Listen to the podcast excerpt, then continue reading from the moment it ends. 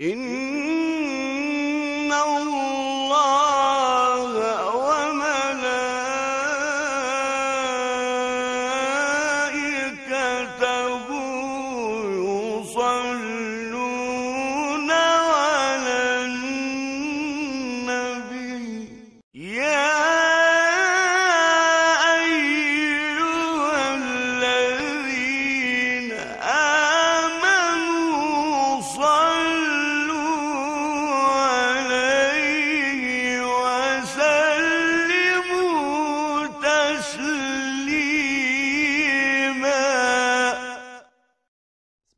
الرحمن الرحيم.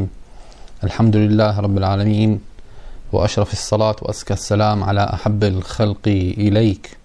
سيدنا وحبيبنا المصطفى وعلى آله الطيبين الطاهرين وأصحابه المنتجبين. اللهم إنا نبرأ إليك من حولنا وقوتنا ونبرأ إليك من علمنا وعملنا ونلتجئ إلى حولك وقوتك وعلمك يا ذا القوة المتين. تقدم معنا في الدروس السابقة بحث الحب وإن شاء الله تعالى سنكون معكم اليوم في تتميم البحث السابق. والمراد نعرض لكم بعض صفات المحبين وبعض صفات الحب. ليجعل كل واحد منا هذه الصفات أمامه فيعرض نفسه عليها. آه، فيرى هو من أي درجة؟ وما هو مستوى إخلاصه؟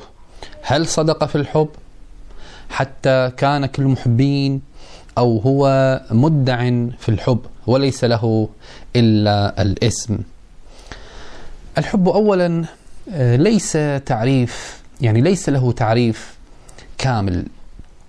لا يعرف الحب محب لأن الإنسان يعرف الحب على حسب استعداده. لا على حسب جوهره يعني جوهر الحب. فجوهر الحب ما عرفه إلا الحبيب المصطفى صلوات الله تعالى عليه وآله وأمير المؤمنين صلوات الله تعالى عليه فرسول الله صلوات الله تعالى عليه وآله. أحب الله تعالى الحب الذاتي الحب الكلي. وما عرف رسول الله إلا الله تعالى.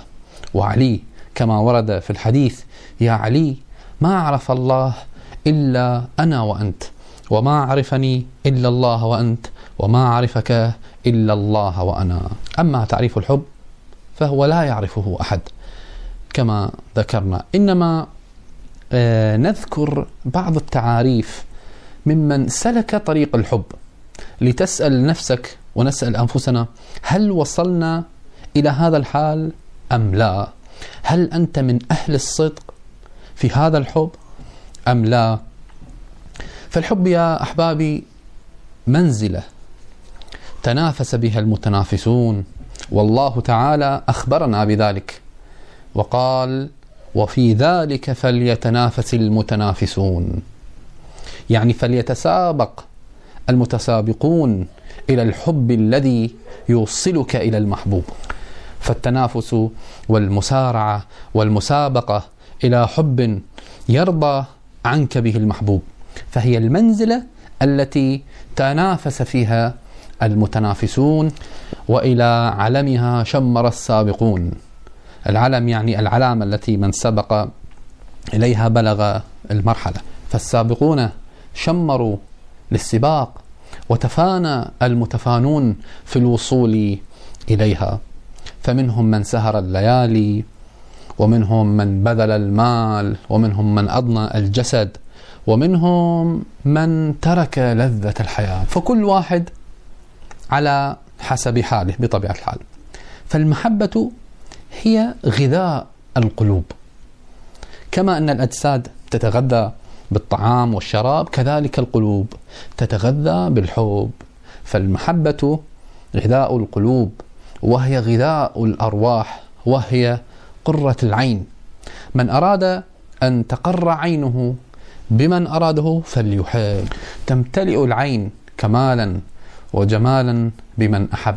فالمحبة هي الحياة. من حرم هذه المحبة عد من الأموات ومن أدركها عد من الأحياء أو من الأطباء. من فقدها عاش في الظلمات وإن درس العلوم وقرأ الفنون. فهي الشفاء من الداء الذي لا دواء له. شفاء من الأسقام شفاء من الآلام شفاء من الأتعاب. واللذة كل اللذة إذا أدركت المحبة. فالذي يدرك المحبة يدرك اللذة. حتى ولو صابته الهموم والأحزان. فتنقلب همومه وأحزانه إلى حب إلى كمال تصبح الأمور عنده كلها لذة. وقصة استشهاد الصحابي خبيب معروفة قبيل قتله بدأوا يمثلون به يطعنونه بالرماح. وقبيل قتله جاءه أبو سفيان فقال يا خبيب أتحب أن محمدا مكانك الآن؟ وأنت جالس في بيتك؟ فقال والله ما أحب أن يصاب رسول الله بشوكة في قدمه وأنا في أهلي. لاحظوا هذه المحبة. هكذا كانت المحبة. فالحب ليس كلاما فهو فوق التعبير وفوق التخيل. فشفاء المريض بالنظر إلى حبيبه. إن نظر إليه شفي من مرضه فكيف لو مد يده عليه فقرأ. فالحب يا إخواني ليس سحرا أبدا. الحب يقلب الحياة المرة إلى حياة حلوة. فالحب روح الإيمان مفتاح المقامات. درج الوصول هو الحب. مطية أهل القرب. متى ركبوا مطية الحب؟ تقربوا ووصلوا إلى من يحبوا وكما قال بعض العارفين بالله تعالى لقد ذهب أهل الحب بشرف الدنيا والآخرة. ألا يكفيهم فخرا وشرفا أن النبي صلوات الله تعالى عليه وآله قال المرء مع من أحب. ألا يكفي هذا الشرف؟ ألا تكفي هذه المنزلة؟ فإن أحببت رسول الله فأنت معه وإن أحببت الأئمة فأنت معهم وإن أحببت العارفين فأنت معهم. ولا تكون المحبة للإنسان بمجرد الأماني. كل شيء بالحياة له ثمن وله قيمة. فإذا أراد الإنسان مثلا أن يتزوج فيجب أن يدفع المهر وكذلك المحبة لها مهر. فمن دفع مهرها أدركها ومن لم يدفع مهرها لم يفرح بها ولم يأنس بقربها ولم يحصل شيئا من وصالها. فأول نقد الحب هو بذل الروح. هذا أول ناقد. رضي الله تعالى عن ابن الفارض.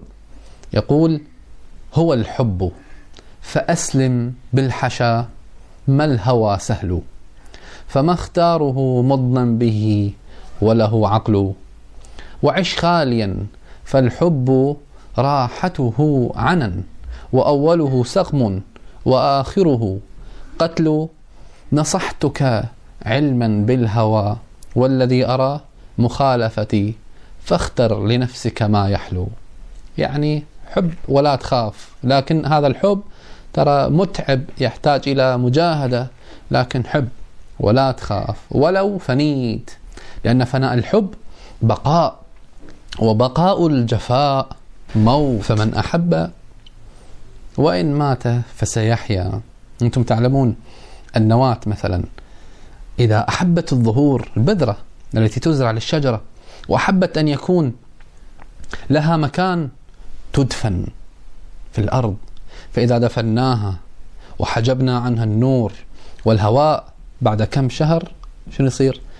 تنفلق وتطلع منها شجرة. وبعدها الملوك يجلسوا تحتها ويأكلوا من ثمرها. فنيت فيما أحبت بلغت ما أحبت. هذه النوى. فإذا ما دفعت الروح أول نقد للحب لا تحصل على الحب. لذلك ليس للبخيل موطئ في طريق الحب. فالبخيل لا يفرح أن يكون من أهل الحب. لأنها بضاعة. ليست بكاسدة. بضاعة لا تحتاج أن نعرضها بالتقسيط. أما الحب لا يباع بالتقسيط. بضاعة رابحة وليست كاسدة وليست بضاعة مهملة فيميل إليها البطالون. لا الذين ليس لهم إلا الادعاء. ومن ادعى الحب طالبناه بإقامة البينة. مو أي واحد يجي يدعي الحب أبدا. الذي يدعيه نطالبه بإقامة البينة. ولو أن الناس حقيقة أعطوا بدعواهم لادعى الخلي حرقة الشجي يعني الخالي من الحب الخلي خالي من الحب لادعى حرقة الشجي الذي هو محروق بالحب أبدا. قل إن كنتم تحبون الله فاتبعوني يحببكم الله. إن كنتم هذه البينة إن كنتم هذه البينة. فإذا صار عندك هذا الحب فأنت بدأت بسلوك الحب. وإذا ما عندك إن كنتم تحبون يعني إذا ما كان اتباعك مئة بالمئة فبعدك ما حبيت. المتبع هو الذي يطيع محبوبه من غير تردد فالمحب الحقيقي لا يخالف ابدا لأنه دائما مع حبيبه. أكثر ما يخشاه المحب أن ينظر إليه حبيبه وهو على غير كمال. هذه من أصعب الأمور. لذلك لما كان نظر الله تعالى إلى قلب العارف هيأ العارف قلبه للحضور مع الله تعالى دائما. فقلبه مع الله تعالى دائما حاضر لا يغيب لأن الله تعالى له في كل يوم ثلاثمائة وستون نظرة إلى قلب العارف بالله تعالى. فإن عرفته فالزم حبه واصدق في محبته. واتبعه فتصل إلى ما فيه رضاء الله تعالى عنك. فنحن لأجل نظر الناس مثلا نطهر ثيابنا مو صحيح؟ لأجل نظر الناس نلبس الثوب الجيد. إذا فيه قليل من الوسخ ترميه حتى لا تنظر الناس إليك. فأنت في هذه الحالة طهرت موضع الناس إليك ولم تطهر موضع نظر الله تعالى إليك. فنظر الله تعالى إلى قلبك لا إلى ثوبك. وفي الحديث إن الله لا ينظر إلى أجسامكم ولا إلى صوركم ولكن ينظر إلى قلوبكم. فإذا كان النظر إلى القلب فطهر قلبك. أن لا يشغل عن الله تعالى لغيره. فهذا هو الحب إذا يريد أن يبدأ. هذا هو الحب. ولما أهل الحب أثبتوا دعواهم وصدقوا في محبتهم وسلكوا مسلك الحب في أقوالهم وفي أفعالهم طلبوا تزكية البينة. ليست البينة فقط لأنه أثبتها. قل إن كنتم تحبون الله فاتبعوني. هذه البينة. أما هنا عليه تزكية البينة. شنو التزكية؟ ونحن نطلب مثلا من شخص نقول جيب أحد يزكيك؟ ما هي التزكية؟ طلبها الله تعالى في القرآن الكريم. يجاهدون في سبيل الله ولا يخافون لومة لائم. أقرأ لك الآية كاملة. بسم الله الرحمن الرحيم. يا أيها الذين آمنوا من يرتد منكم عن دينه فسوف يأتي الله بقوم يحبهم ويحبونه. أذلة على المؤمنين أعزة على الكافرين. يجاهدون في سبيل الله ولا يخافون لومة لائم. ذلك فضل الله يؤتيه من يشاء. والله واسع عليم. يعني صار حرا مع الله تعالى عبدا له متقربا إليه. الله وليس معه غيره. فهذا هو المحب وإلا بين القلب الميت والقلب الحي كلمة مشتركة. هي كلمة القلب بين الحي والميت. فقلبك حي أو ميت فأنت يا ترى من أيهما؟ من الميت أم من الحي؟ مثل الحب مثل البحر الصافي والنهر الجاري والمستنقع. المستنقع ماذا يقال عنه؟ هو ماء. صحيح راكد وفيه أوساخ لكنه ماء. والنهر الجاري الذي يجر معه كل شيء حتى الأوساخ والأتربة. أيضا يقال عنه ماء والبحر الصافي الذي تجري فيه البواخر وتغوص فيه الغواصات. أيضا ماء. فالأنبياء بحور الصفا والأولياء أنهار العطاء والعوام هم المستنقع. فأنت من أيها تريد أن يكون مسكنك فإن كنت عاشقا لأولياء الله فأولياء الله تعالى أنهار يجرفون أقدار إخوانهم وأهواء إخوانهم يقذفونها إلى البحار فيطهرون الأرض وهو ماء نظيف طاهر. كما تعلمون النهر يجوز الوضوء به النهر الجاري فهو طاهر ومطهر. هؤلاء هم الأولياء. والأنبياء بحور لا ساحل لها متلاطمة. تجري فيها أفلاك أولياء الله تعالى. كل الأولياء يجرون بأفلاكهم في بحور الأنبياء. فمنهم من ينقذ الغرقى ومنهم من أخذ البضاعة مثلا وأوصلها للبلد الفاقدة. ومنهم من ركب الناس وحماهم من الغرق. وكل واحد على حسب ما يأخذ من حبيبه صلوات الله تعالى عليه وآله. والنصيحة المهمة لكم يا إخوتي وأخواتي الكرام قلبك. قلبك سلعة لا يرغب فيها مشتري. يعني اعرض قلبك للبيع. لا أحد يشتريها لكن الله تعالى اشتراها فضلا منه وكرما قال تعالى إن الله اشترى من المؤمنين أنفسهم وأموالهم بأن لهم الجنة. فإذا لا يوجد مشتري إلا الله فبع قلبك لله تعالى. أو ابحث عن مشتري يبحث عنك ويطلبك والذي منه بدايتك وإليه نهايتك. من الذي خلق؟ وإلى أين المنتهى؟ ومن الذي اشترى؟ فهو الذي يبحث عنك يدور عليك يريدك أنت وانت تروح تعطي قلبك إلى الذي يأخذ قلبك إلى الأنتان والخطايا والأقدار. والله تعالى الذي طلب منك القلب ليسعده ويكرمه تهرب منه. أين عقل الإنسان؟ الله تعالى طلب القلب وأنت شنو؟ ما تبيع والذي هرب لا يريد قلبك تركض أنت وراءه حتى تعطيه إياه. هذا يحب فلانة وجن بها وفلانة تركته لأجل المال أو لأجل ذاك وهكذا. فيا أخي لماذا تحب من يفر منك؟ لماذا لا تحب من يطلبك من خلقك؟ وأوجدك وشرى منك نفسك. هو وهبها لك واشتراها منك. شوف الفضل والكرم. فهل تبتعد عنه إلى من لا يدفع الثمن ويأخذ بقلبك إلى المعاصي والأوساخ؟ لماذا أحببت من يفنى؟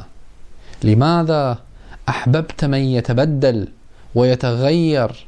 لماذا أحببت من يعرض عنك إلى غيرك.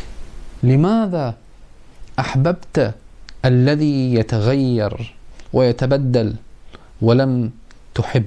الله تعالى وحده الذي لا يتغير ولا يتبدل ولا شبيه له ولا مثيل جل جلال الله. هذا الإنسان الذي ما عرف. فالله تعالى أكرمك وفضلك ولقد كرمنا بني آدم. ومن تكريمك قال لقد خلقنا الإنسان في أحسن تقويم. فإذا خلقك في أحسن تقويم وأكمل كرامة ثم تجلى وتفضل عليك فقال إنا أعطيناك الكوثر. أعطاك الخير الكثير فبعد أن أعطاك هذا العطاء وتفضل عليك بهذا الفضل وأحسن إليك هذا الإحسان تنشغل بغيره وتلتفت إلى سواه. فهل أنت محب؟ فكل ما تحب من الدنيا إذا فقدته بكيت عليه. كل شيء نفقده في الدنيا نبكي عليه. أما الله تعالى فإذا وجدته بكيت عليه لأنه كلما زاد قربك إليه زاد شوقك أكثر. ومن عجب أني أحن إليهم وأسأل عنهم من أرى وهم معي وتبكيهم عيني وهم في سوادها ويشتاقهم قلبي وهم بين أضلعي. الله. قال أمير المؤمنين صلوات الله تعالى عليه. ما رأيت شيئا إلا ورأيت الله قبله وبعده ومعه. فالله هو الأول والآخر والظاهر والباطن. ونختم ببعض تعاريف الحب. لعلنا نعرض أنفسنا على هذا الحب. الحب يا إخواني حرفان. الحاء مخرجها في آخر الحلقة. حاء. والباء مخرجها من بين الشفتين. باء. وأعطي الحب الضم لأنه مرفوع دائما. مرفوع الكرامة مرفوع العزة لا يذل. أعطي الحب الضم لرفعته. وأعطي الحب الكسر لخفته. لأنه خفيف التقرب خفيف الوصول. خفة المحبوب وخفة ذكره. قلوب أهل الحب أعطي الكسر. فأنت اسمك حب. والذي وصلت إليه اسمه حب. فلا يبلغ الحب من لم يكن حب. الذي لا ينكسر ويتواضع ويتذلل على أعتاب أهل الحب ما يصل إلى الرفع. فأولا يجب أن يكون منكسر متذلل ليرتقي إلى مقام الحب. فالحب يحول المر حلوا والتراب تبرا يعني ذهب. والكدر صفاء والألم شفاء. فقد ورد في الحديث إذا خدرت رجل أحدكم فليذكر أحب الناس إليه. فالصحابة كانوا يقولون يا محمد ويقومون يا رسول الله ويقومون. لماذا؟ لأنه صلى الله تعالى عليه وآله أحب الخلق إليهم وكذلك أنت. فالألم هنا مع أنه خدر رجل وألم فيه انقلب إلى شفاء. السجن ينقلب إلى قصر إذا أنت مع حبيبك. الحب هو الذي يبدل السقم نعمة. والقهر رحمة. الحب يلين الحديد ويقدس الحجر. أما قدس الله تعالى الحجر؟ الحجر الذي وقف عليه سيدنا إبراهيم عليه السلام وقف ليبني الكعبة. فمن حبه لخليل الله ذاب تحت قدميه. فغاصت رجلي سيدنا إبراهيم عليه السلام بالحجر. فلما أحب سيدنا إبراهيم قال الله تعالى واتخذوا من مقام إبراهيم مصلى. الله. فتقدست الصخرة لما أحبت الحبيب. وتقدس الجبل لما وقف عليه حبيب. حبيب وقف على الجبل فأقسم الله تعالى والطور وكتاب مسطور. الطور جبل. تقدس لما وقف عليه حبيب.